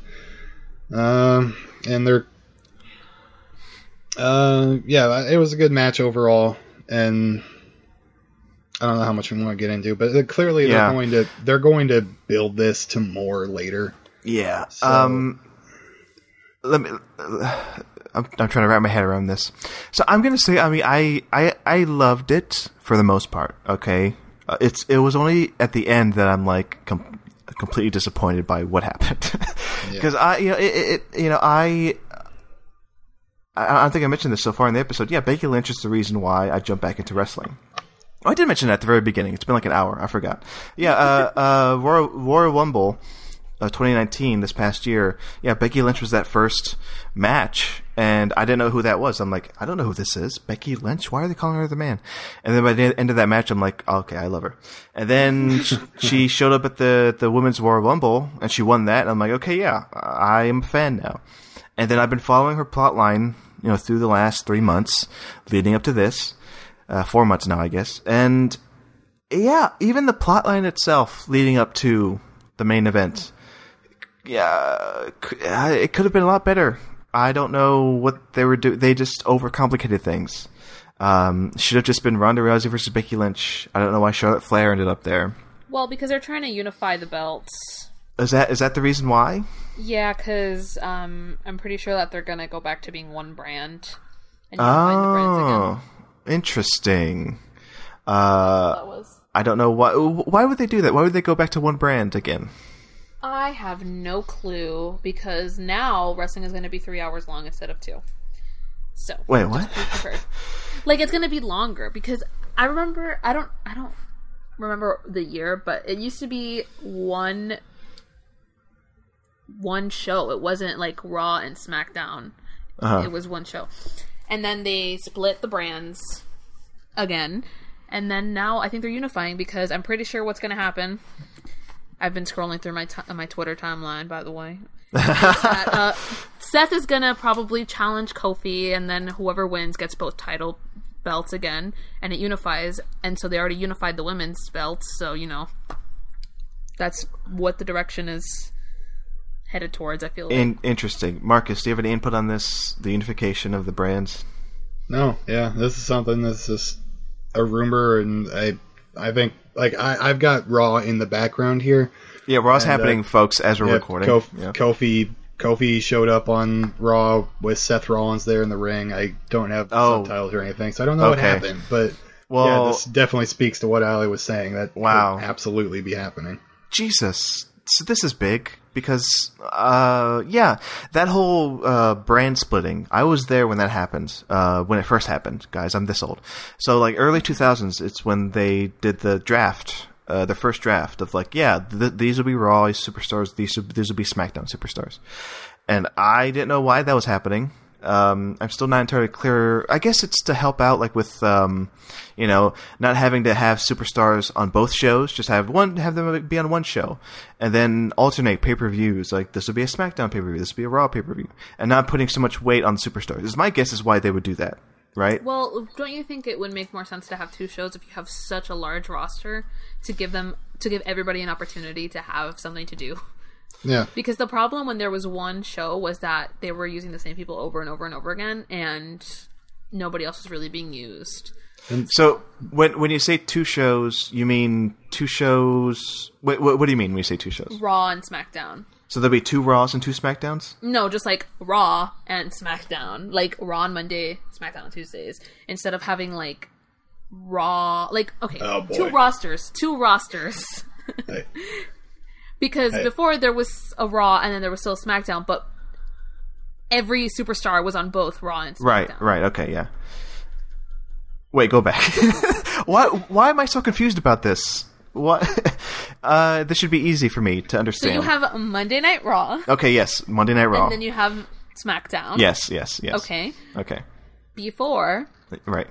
it was Monday Night Raw and also SmackDown, but it wasn't like the superstars that were on SmackDown were exclusive to SmackDown. Right, right. It was like all the superstars were on both shows. Right, right, yeah. They they they'd be able to do two shows, yeah.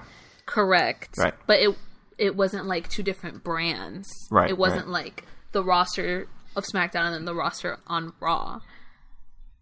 Yeah. Do, do you understand what I'm saying? See, that I understand, but what I'm saying is like why I guess my my point is like to give them a break, why have them be over two shows? Why have them do two shows a week when they can just do one? Is my point. Well, I don't know why. I'm guessing the the answer would be um, money. I guess that's yeah. They make more I'm, uh. I'm trying to think of the superstars to give them a break. they're they're independent contractors. If we don't know, if he, if if anybody has missed John Oliver last, you know, when they did that his show two weeks ago, you know, I, I'm trying to give them a break here, guys. Uh, but I Uh, get it. No, I I get the point where it's like if it's if it's a unified brand, they can be on two shows. They can do more. They can have more to do. Right? I guess. Um Marcel, I don't know if you know this or not, but they both right now both shows are Monday and Tuesday night, Monday Raw, Tuesday SmackDown, and they're both Right. on USA Network. Yeah. And uh, recently, within the last year, uh, Fox signed a big, like a billion dollar deal to get SmackDown. Jesus. And Raw, so Raw is staying on Monday nights on USA, but Tuesday, or I mean SmackDown is moving to Friday, and it's going to be on uh, Fox 17 or whatever, 17 here, Fox and uh, on Fridays, and uh, so yeah, I wonder if they're going to be like two different channels. Or thinking there's no reason to have them be two different shows. I don't know. I don't know.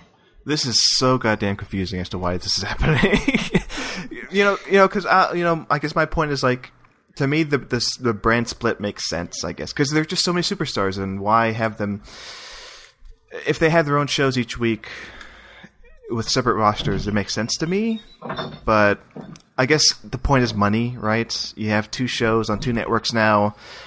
And to get more eyes on it, you'd say, "Hey, you know, Rousey's gonna, or whoever the big name is. I, I don't want to. I mean, I don't know. You, you say, "Hey, Becky Lynch is going to show up on Raw and SmackDown, so you can watch on two networks on two shows." I don't know, guys. I mean, Allie, you it gonna say something? kind of like made more sense in the past because Yeah. they used to have like huge events. Like, first of all, the video game was SmackDown versus Raw, yes. and so that was a concept. And then they had like literal SmackDown versus Raw matches at WrestleMania. Like that was a match they had every single year. And so everything that the WWE does seems to be for money because Money in the Bank, the Money in the Bank match used to be at WrestleMania, and now they've made an entire pay per view out of it. So that's probably, Yeah. I mean, it's got to be money. Uh, yeah, I mean, uh, uh, well, I guess we'll unwrap this as this show continues on because uh, uh, hopefully we'll make sense of it, me and Marcus, because Be- before this before this series is over, we will have solved the mystery. of of the And brand that is- of, of the brand unification of the WWE that is our promise to you, dear. and the business behind it. We'll have a we'll have a uh, segment on the show, the update on the unification of the WWE. okay, so okay, that makes sense. Let's go back to the main event. Um, as to why uh, Charlotte Flair would be brought in as the SmackDown champion. Okay, because they're brand they're un, they're unifying the championships. Uh, s- supposedly, allegedly. Suppose allegedly. yeah, this is still this is still rumor, but yeah. I mean, the fact that Marcus just brought up that he's watching Raw in the background. Um, well, first off, Marcus, pay attention. We're podcasting, and also, yeah, you said Kofi and and Rollins were in the ring together, so something's going on there. You know, Yeah. yeah. so that's further furthering further stir, stirring the pot in this whole thing. Anyway, back to the main event. Um, yeah, okay, yeah. My point was like they were just overcomplicating things. Sure. Uh, Becky was doing like they had her. I don't know, like the the, the Kofi storyline was set up so beautifully, you know, compared to this. Um, and oh, you know, I failed to mention Uh, this at the beginning. Um, uh, th- th- this isn't going to be a running segment on the show because we just don't have time.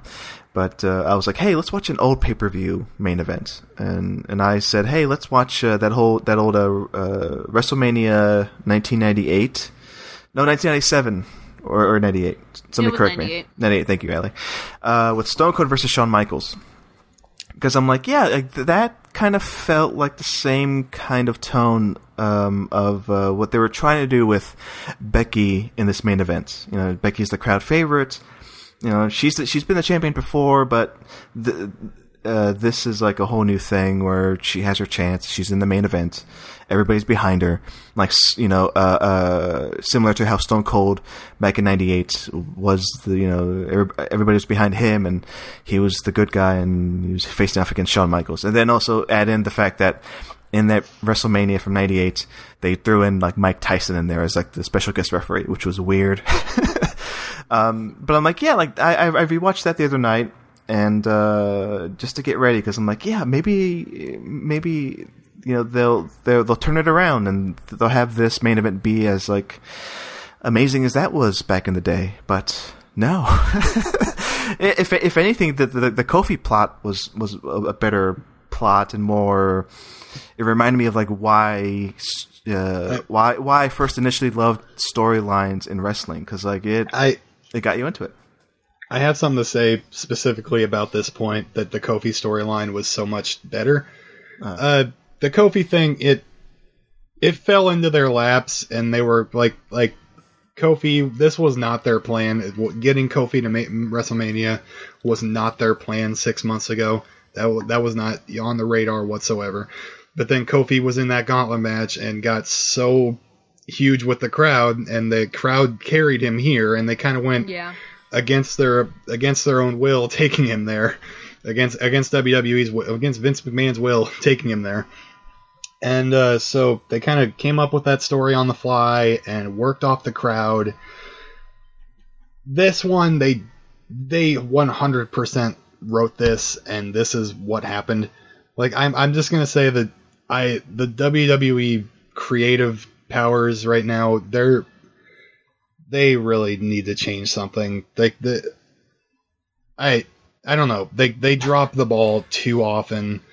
Like I like Ali said earlier, watching Raw, if you're trying to watch Raw every single week, just straight up watch it, it's it is Not it is dull. It is it is hard. It is hard to do. And Yeah. and it's just yeah, the the creative team is not the best right now. They have the best wrestlers they have ever had. They have the biggest roster they have ever had. And it really sucks they don't have a great creative team to back that up. Yeah. And I wonder how yeah. diverse the creative team is. I definitely that's wonder that issue. too. Yeah, I yeah. Uh, and are they hiring? Can I put in an application? um, okay, so we're dancing around what happened at the final, at the the, the, the final beat in this match, um, and what exactly happened. And I'm sure this is going to be a whole deal. Um, uh, they'll incorporate it into the storyline. They'll write it up. Um, but it felt so goddamn weird having it. It was it came out of nowhere. I didn't I didn't know what happened until like they announced it. Like, wait, that was it. That's it. Yeah, what what happened there, Marcus? What happened there? Uh, Ronda gave Becky uh, her uh, Piper's Pit, which is this fall to the ground. I don't know.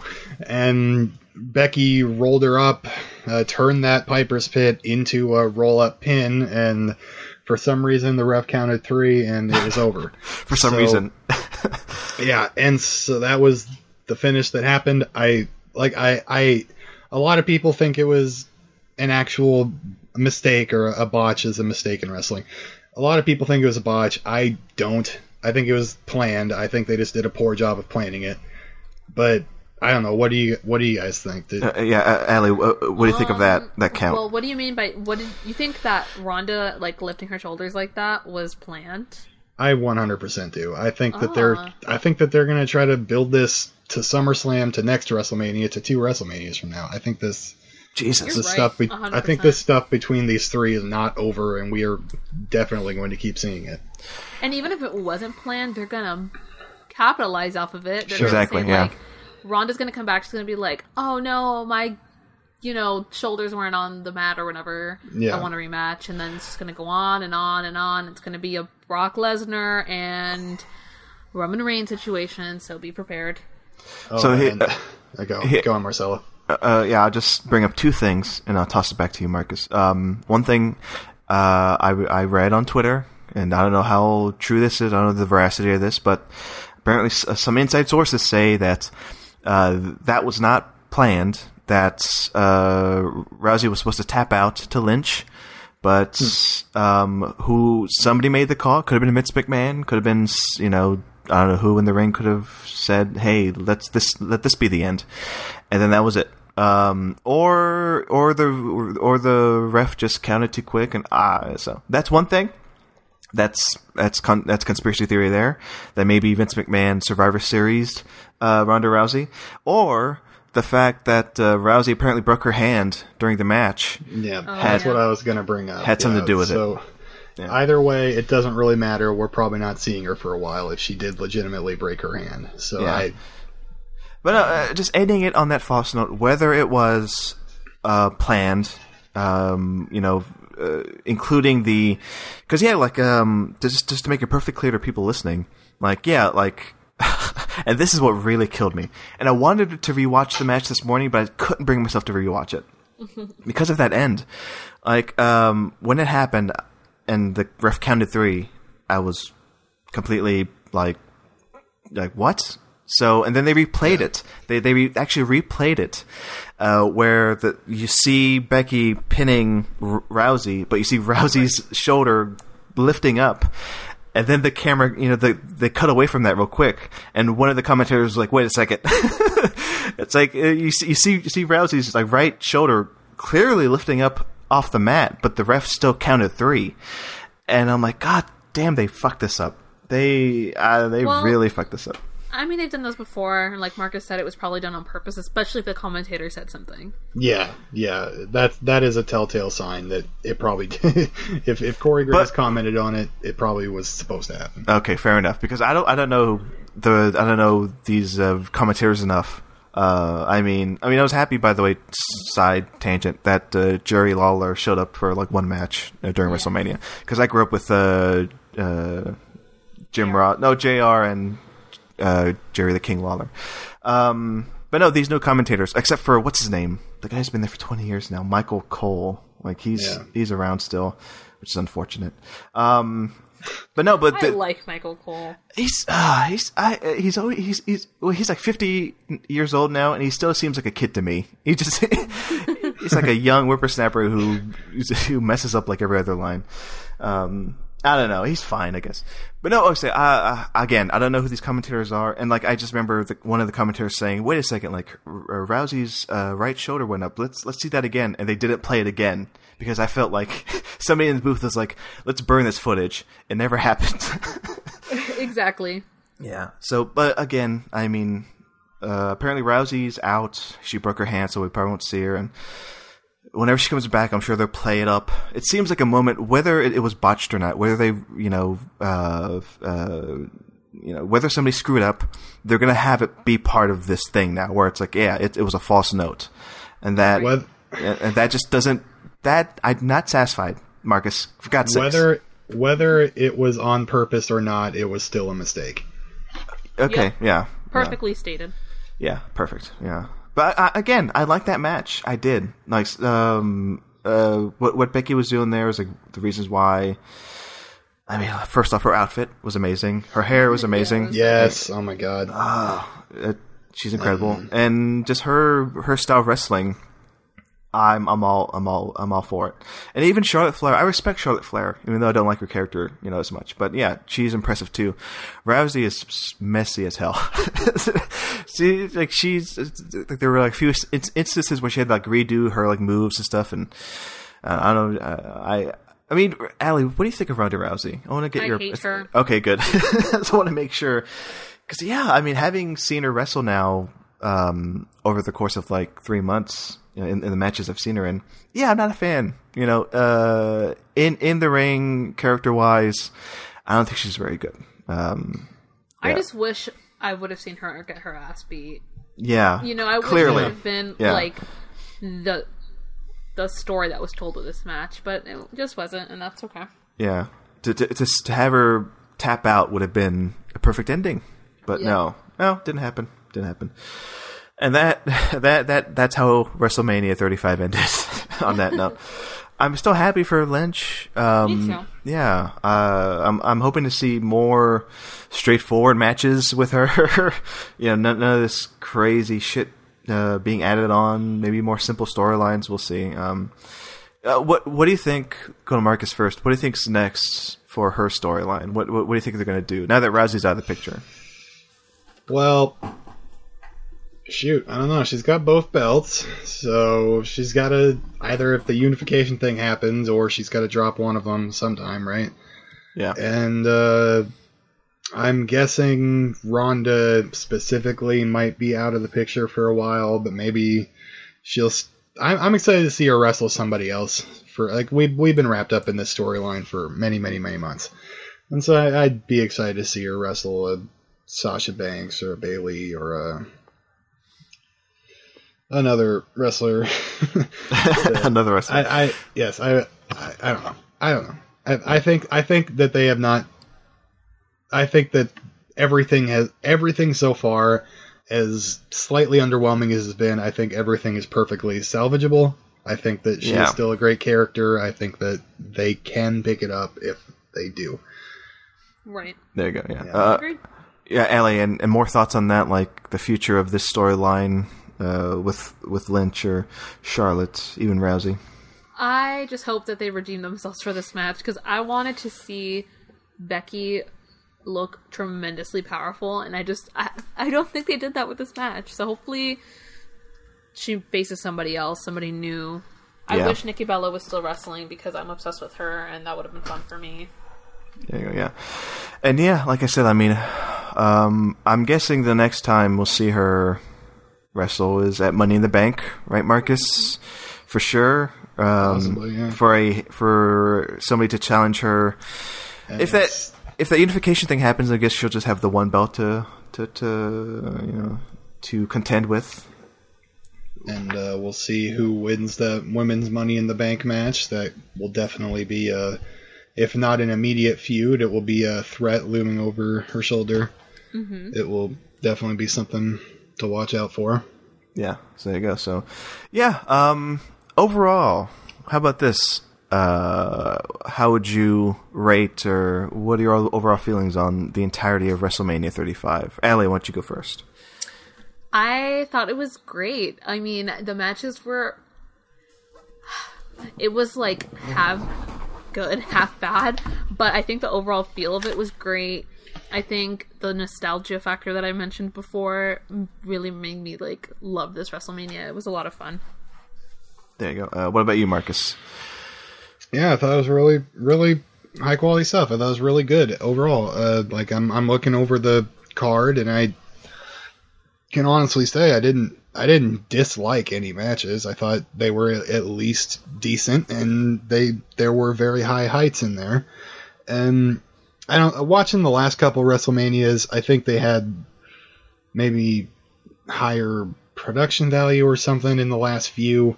Like last, la- this year, their big screen was a big rectangle, and last year their giant screen was like in the shape of a masquerade mask, and that was super cool. But still, even even though that was a little bit of a bummer, it, I still had a very, very, very good time, and it was like it was hard. It was it was uh it was nice to see that what they said six months ago that they said they're going to start listening to their fans more often. It was very nice to see we got at least three gigantic babyface wins on this show: Seth Rollins, Becky Lynch, and Kofi Kingston. Yeah. And yeah, I, I, I, I am, I am very uh, pleased with the night overall. I had a good time. Yeah, I, I'll bring this up too. Like, what about uh, comparing this to the previous WrestleManias in terms of like qualities of matches? Is it is it is this better than last year's or previous years? Um, uh, duh, duh, duh. Uh, it maybe like us. Go on, yeah, go ahead. I think it's important to also note that this is like the first WrestleMania without Undertaker involved in any way. Oh yeah. Yes. Yeah. So Interesting. I think for that, it's it's worth you know. That's a win. It's a win. yeah. It's, yeah, because I, I think uh, even in last time we talked to Marcus, we, we thought maybe he'd show up for something, but no, luckily he did not. Um, no, I, I mean, yeah, for me overall, I, I enjoyed this thing. I did. Um, there were plenty of matches there that I wasn't invested in, um, and plenty of superstars now that I'm fully behind. Like I'm for sure a fan of of Kofi's. I'm for sure a fan of Seth, Seth Rollins now. He really showed off how great of a uh, superstar he is, and uh, yeah, I'm still a fan of Becky Lynch, even though what the fuck's going on with their storyline. Um, but yeah, I'm still invested. I'm excited to see where this goes, and Uh, yeah, Money in the Bank is the next one, right, Marcus? That's right. May nineteenth, Money in the Bank. Um, be there or B square. be square. Uh, can I interject right now, Marcelo? what is going on, Marcus? Raw in the background. Oh, Uh, Jesus. This is this is an important lesson to learn. Uh, never trust any fucking thing that ever happens ever. Uh, Kurt Angle is back in the ring wrestling. what is happening? Oh God, what? he is fighting Baron Corbin. He's putting him in the ankle lock. Okay, Last night was bullshit. All right. But well, here we go. There we I, go. yeah, I'm glad. I'm glad you, you brought that up, Marcus. That's that's a perfect way to end this episode. Um, wrestling is bullshit. I'm kidding. It's fun. Um, Allie, so happy to have you on this. It was fun. you. I mean, I love talking about wrestling. we talked about wrestling for 90 minutes, um, and I, I enjoyed it, even though I was thoroughly confused through some of that stuff. I need you to come back and talk about the unification of the brands again in a future episode. Um, but before we go, yeah, please do. I'm serious. Please do. Um, before we go, plugs. Hey, where can the people listening find you online? Are you asking me? I'm asking you, Alejandra. You can find oh my god, my full name. You can find me on Twitter at sick underscore underscore six six. You can find my brand new column, Bloodlust, on Talk Film Society, which I'm super, super excited about. Yes. And you can listen to my podcast on the Talk Film Society network as well. And find them on Twitter at sequels, S E E Q U E L S. Yes, do it up, folks. She's great. Trust me. We just listened to her for 90 minutes about wrestling. Of course, she's great. Marcus, hey, what about you? Stop, stop watching Raw for a second and and and Uh, give us your sorry, plugs. guys. Uh, uh, you can follow me at Marcus Irving three one seven. If you would like to go over to TalkFilmSociety.com, where we have a uh, great, great website there with lots of movies and stuff. um, I am doing a series every two weeks where I'm watching through the James Bond movies for the very first time, and uh, I am up to Diamonds Are Forever. I'm having a good time, and you should read my write-ups about them. Yes, do that, folks. Uh, as for me, Marcelo J. Pico on Twitter. I'm alright. Follow me, I guess. And yeah, Talk Film Society. Listen to us, read us, and also support us on the Patreon, patreon.com slash Talk Film Society, where we'll have shows like this. This is showing up on the Patreon, the show.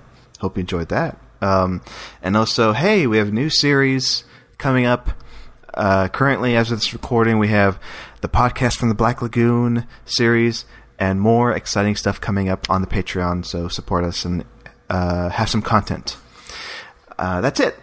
All right. Again, th- uh, thanks, thanks, Allie. It's been fun. Uh, for having me. uh, and now, Marcus, it's time for our signature catchphrase to end the show. I don't remember it.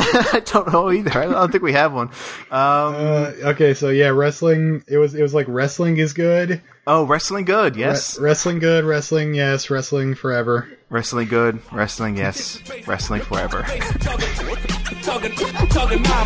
Word life. I'm untouchable, but I'm forcing you to feel me.